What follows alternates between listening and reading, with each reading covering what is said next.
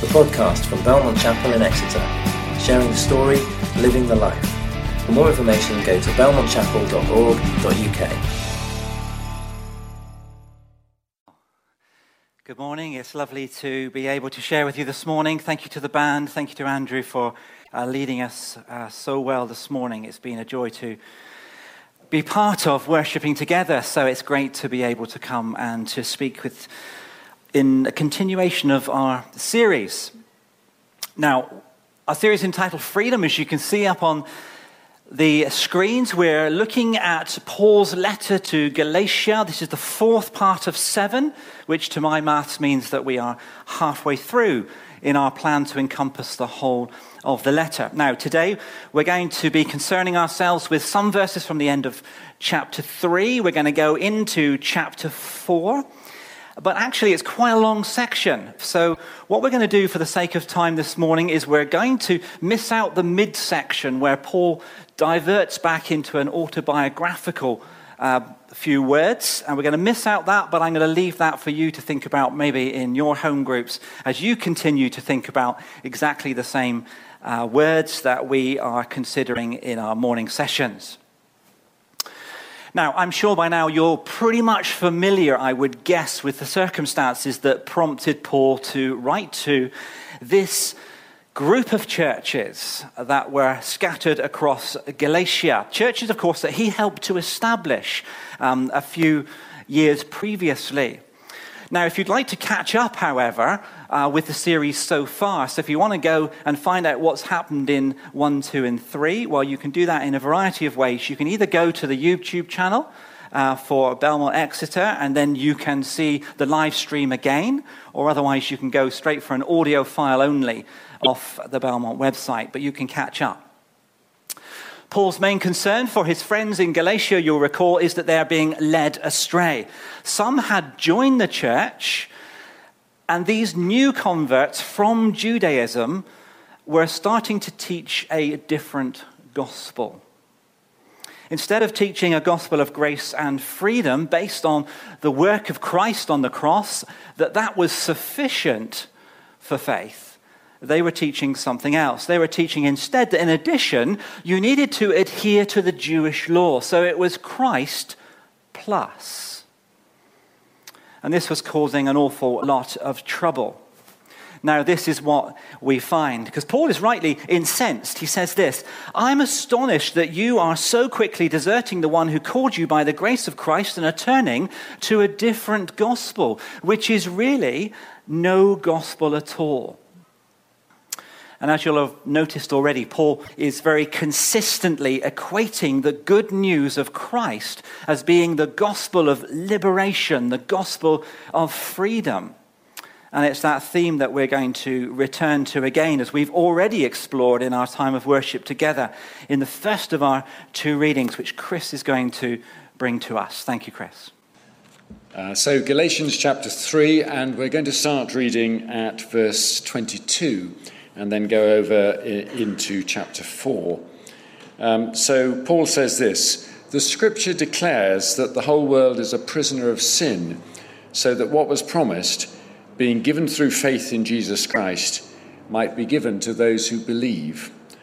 Before this faith came, we were held prisoners by the law, locked up until faith should be revealed. So the law was put in charge to lead us to Christ, that we might be justified by faith. Now that faith has come, we are no longer under the supervision of the law. You are, you are all sons of God through faith in Christ Jesus. For all of you were baptized into Christ. Um, for all of you who were baptized into Christ have clothed yourself with Christ. There is neither Jew nor Greek, slave nor free, male nor female, for you are all one in Christ Jesus. If you belong to Christ, then you are Abraham's seed uh, and heirs according to the promise. What I'm saying is this um, as long as the heir is a child, he is no different from a slave, although he owns the whole estate. He's subject to guardians and trustees until the time set by his father. So also, when we were children, We were in slavery under the basic principles of the world, but when the time had fully come, God sent his Son, born of a woman, born under law, to redeem those under law, that we might receive the full rights of sons. Because you are sons, God sent the Spirit of his Son into our hearts, the Spirit who calls out, Abba, Father. So you are no longer a slave but a son. And since you are a son, God has also made you an heir.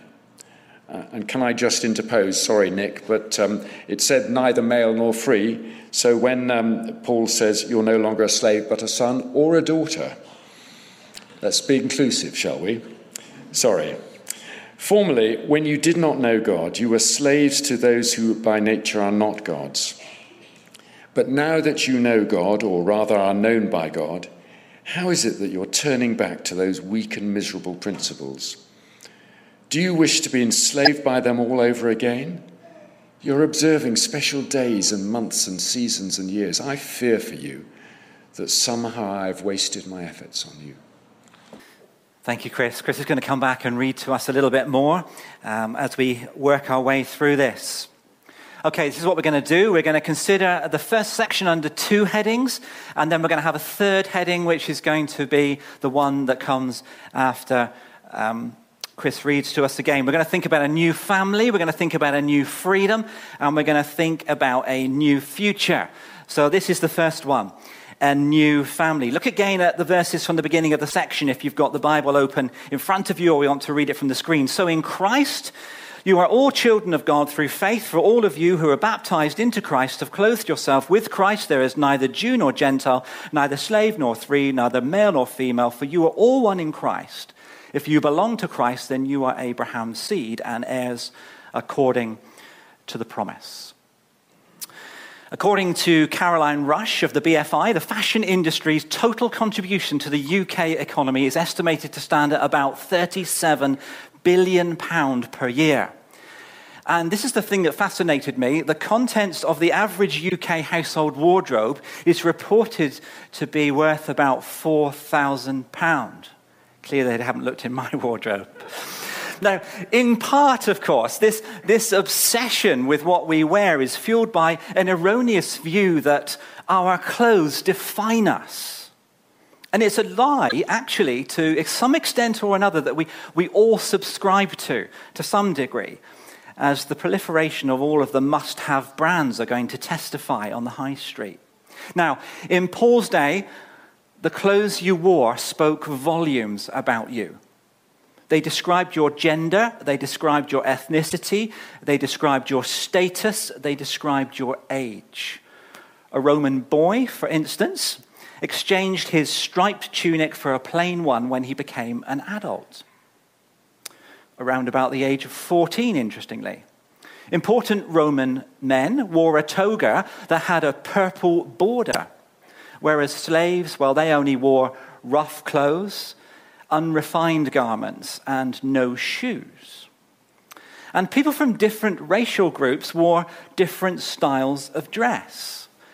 They did it to identify their ethnicity. So, all in all, the clothes that people wore revealed an enormous amount about them.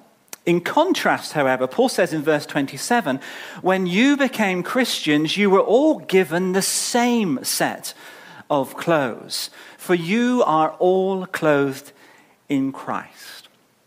Now, we have to be careful here. Paul's not saying, of course, that the, the cultural distinctives of, of Jewish and Greek society suddenly got removed. But what instead he's saying is that there is in Christ a, a new identity, a new group created that includes all social diversity, generates this never experienced before unity within it. It is God's new family. Now, this idea would have been radical to those who were teaching that the Jewish law needed to be upheld within the Christian faith, amongst Jews and non Jews. You see, what these teachers were trying to do was to, to perpetuate social distances and social distinctions. They saw separation as being something to be valued, and Paul says, no, it's nothing to be valued. It is a millstone around your necks. They are arguing, of course, that they are special because they were children of Abraham. But as we saw last week, as Paul Cook explained this verse to us, Scripture foresaw that God would justify the Gentiles by faith and announce the gospel in advance to Abraham all nations will be blessed through you. So those who rely on faith are blessed along with Abraham, the man of faith. Unfortunately, of course, we, we all fall into this trap of attributing value to people through very similar polarizing lenses we forget the fact that the good news of the gospel transforms relationships, breaks down barriers. Social, cultural, sexual differences hold no particular currency within the economy of God's kingdom. And if we want evidence of that, then all we have to do is walk through the pages of the gospel and walk in the footsteps of Christ. So these verses were nothing short of revolutionary for the Jewish Christians in Galatians, who, who were trying to force their Greek brothers and sisters to live according to Jewish traditions as a price for the acceptance of God. And I think they're just as revolutionary today as we seek to be salt and light in our divided world. They call upon us to accept people to love people, whoever they are, from wherever they come from, from whatever background, from whatever situation they find themselves in. And I think that uh, that is a real challenge for us. But it isn't one that we can ignore. We're all called to be part of God's new family. Now, if you'd like to think a little more about this, about what we can learn from the Gospels, about Jesus' approach to people from different backgrounds and cultures, then why not drop in uh, one afternoon, starting on Sunday, the 31st of October? We're going to have a series of sessions entitled Difference. The details are in focus if you want to follow the links and find out more about it. Five Sunday afternoons, thinking about how we can engage with people where they are, despite the difference that they have from us. Let's move on then. Let's think about uh, the second part. We thought of a new family, a new freedom. Next section of Paul's writing needs a little bit of unpacking because actually it sits within a, within a cultural framework that isn't quite so familiar to us nowadays. But let's read a few verses, shall we? What I am saying, says Paul, is that as long as heirs are underage, they are no different from slaves, although they own that whole estate. They are subject to guardians and trustees until the time set by their fathers. So also, when we were underage, we were in slavery under the elemental spiritual forces of the world. But when the set time had fully come, God sent his son, born of a woman, born under the law, that we might receive adoption to sonship. Within Roman law, a young man reached maturity at an age that was set by his father. Now, more often than not, it was, it was kind of round about the age of 14, but this was entirely flexible. And so the father could set the age at which the son went from minority to majority. Now, if the young man's father died during that period of minority, then the young man was placed under the supervision of a tutor until, as Paul writes, the set time was reached. For that period of time, well, the young man was unable to access his inheritance. As Paul puts it, he was no better off, really, than a slave, even though technically he had title to all of the estate. A tutor was appointed. A tutor took on the, the dual role of guardian and also trustee. The guardian looked after the well being, the education of the young man. The trustee managed the estate and the money. And that period of slavery, as Paul describes it, was one of submission, it was one of discipline. It extended, as Paul writes in this verse, until the set time had fully come. Then, overnight, the tutor was dismissed, the young man was free to enjoy his inheritance. And what it appears that Paul is arguing for here is something similar happening for the whole of humankind. It's not so popular nowadays, is it, to use the BC and AD suffixes that create separation point along humanity's timeline. But there does remain a defining moment when minority becomes majority, when law gives way to grace. And it's a moment that happened at Christ's death and resurrection. And so, this idea of slavery extends to everyone. For the Jews, it was slavery under the basic principles, as the message paraphrase helpfully translates the end of verse 3. That is, God's plan, not fully revealed, held under guardianship by the law. And for the Gentiles, he goes on to talk in, in verse 8. That includes, of course, the Greeks who were Paul was addressing to. They were slaves to those who, by nature, are not gods. And that's a comment, of course, on their polytheistic pagan culture. Scot McKnight, who we've, um, we've quoted a couple of times during this series, writes this in his commentary. However, you look at it, this earlier period of human history was characterized by slavery. Slavery to the fundamental components of the old order of things Jewish law, pagan gods, or human philosophy. The precise nature of the jailer depends on how and where you were brought up. But Jew or Gentile, enslaved is what we are. But now, says Paul, everything has changed verses 6 and 7. Because you are his sons, God sent the Spirit of his Son into our hearts, the Spirit who calls out, Abba, Father, so you are no longer slaves, but God's children. And since you are his children, he has made you also heirs. Look at what we have. We, are a new na- we have a new nature, God's Spirit within us. We have a new intimacy that allows us to approach God as Father. We have a new destiny as co heirs with Christ. So, Paul's question is this Why on earth would you turn back? Do you wish to be enslaved all over again? We're going to have a second reading in a moment, but before we do that, I'm going to recount a story that the 19th century preacher C.H. Spurgeon used to tell. It was a story that was told to him by one of his fellow ministers, who one day went to the home of an elderly woman to give her money for her rent as a gift from the church's relief fund. He knocked at the door several times, in fact, but there was no answer. A few days later, he, he happened to bump into the woman in the street. Uh, he discovered, in fact, that the woman had been in the house when he called. She had heard him knocking. So he asked the obvious question why hadn't she opened the door? She replied this I heard the knocking, but I thought it was the rent man coming to evict me for what I owed.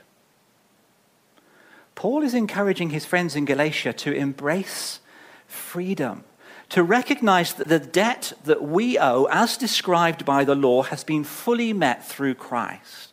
So God doesn't stand at the door of our lives as a ruthless rent man demanding payment. Instead, he comes as a generous donor to provide it. Let's read on. Chris. So we're going to go to the end of chapter 4 now and start reading from verse 21. Uh, and Paul says this Tell me, you who want to be under the law, are you not aware of what the law says? For it's written that Abraham had two sons, one by the slave woman and the other by the free woman. His son by the slave woman was born in the ordinary way, but his son by the free woman was born as the result of a promise. These things may be taken figuratively, for the women represent two covenants. One covenant is from Mount Sinai and bears children who are to be slaves. This is Hagar.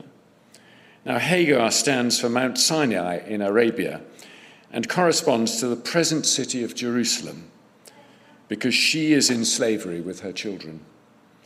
But the Jerusalem that is above is free, and she is our mother. For it's written, Be glad, O barren woman who bears no children, break forth and cry aloud, you who have no labor pains, because more are the children of the desolate woman than of her who has a husband. Now, you, brothers and sisters, like Isaac, are children of promise. At that time, the son uh, born in the ordinary way persecuted the son born by the power of the Spirit. It's the same now. Um, but what does the scripture say? Get rid of the slave woman and her son, for the slave woman's son will never share in the inheritance with the free woman's son. Therefore, brothers and sisters, we are not children of the slave woman, but of the free woman. Right, okay. Uh, some reasonably complicated words, but we'll, we'll, we'll wend our way through them if we can. Uh, we're going to think about our third point, which is um, a new future. This final section of our passage uh, is another of Paul's lessons from Jewish history. He keeps going back into Jewish history, doesn't he? he? He does it, of course. You must remember that these Greek Christians don't have a Jewish background. So, in some ways, he's informing them, but in other ways, I think what he is doing is he is explaining the way that the Jewish converts to Christianity are approaching the story. So, they are approaching it from their history, and these Galatian Christians need to understand the context of the Jewish story. The Story comes from Genesis 21. It's the same story that Paul Cook referred to last Sunday morning. God has promised Abraham his descendants would be as numerous as the stars in the night sky. But Abraham, being a very practical man, knowing his wife, if you recall the story, his wife Sarah was well past childbearing years, couldn't see how this could possibly happen. So rather than relying on God's promise and God's power, he instead took matters into his own, hands and he had a child with Hagar, a slave woman who was part of their household. However, God was true to his promise, and soon after, Sarah also had a child. The result, as Paul describes it in verse 23, was this. His son by the slave woman was born as the result of human effort, but his son by the free woman was born as the result of a divine promise. Paul then goes on to say these two wives are linked to two sons, are linked to two mountains, and are linked to two cities. Although he's very clear to say, I am talking figuratively. So, for those Jews who are seeking to insist that keeping the Jewish law was a necessity, for all of the Greek converts in the church in Galatia and for everyone, Paul's words at first glance would have been really welcome. You see, they'd long argued that the world was split into two distinctive groups. There was Jews and there was non Jews. As God's chosen people, they believed that they were the elite, the ethnic elite. They were uniquely blessed by God. So anyone who wanted to enjoy God's favor had to become a Jew. That's what they were arguing for. So, this cultural and racial distinction needed to be maintained in their eyes. But Paul develops the argument in a completely different way. You see, it's not that these two groups correspond spiritually to two races, but instead they correspond to two different kinds of religion. One is characterized by slavery represented by Hagar, Ishmael, Sinai, and the earthly city of Jerusalem. The other is characterized by freedom, which is represented by Sarah, Isaac, Zion, and the eternal new Jerusalem. And Paul argues that these have always been at odds with one another. One is born of human effort, one is of God's grace born literally in the case of the story, of course.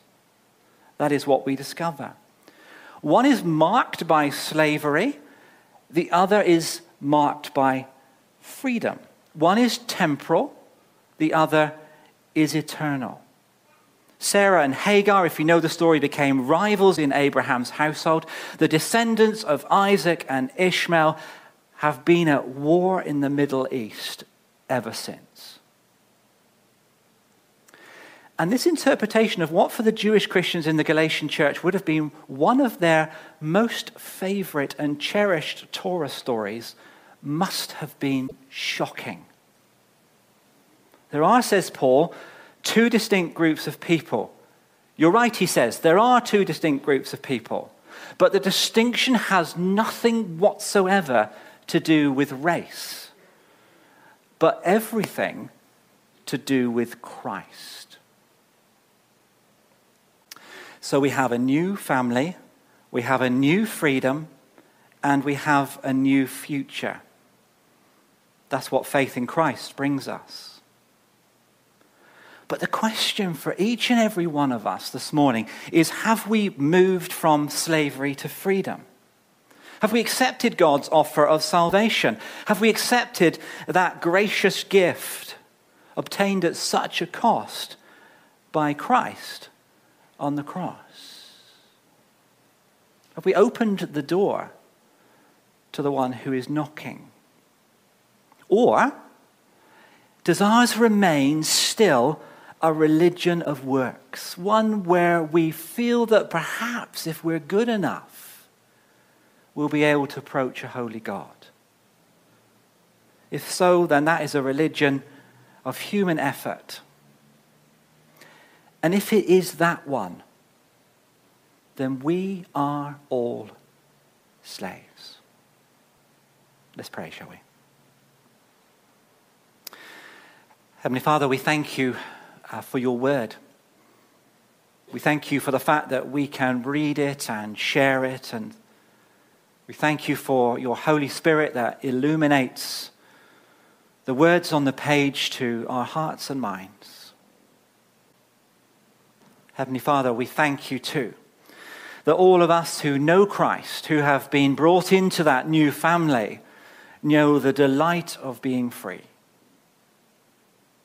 Heavenly Father, may that not just be in our heads, but also in our hearts and in our hands. May we take that freedom and live that freedom.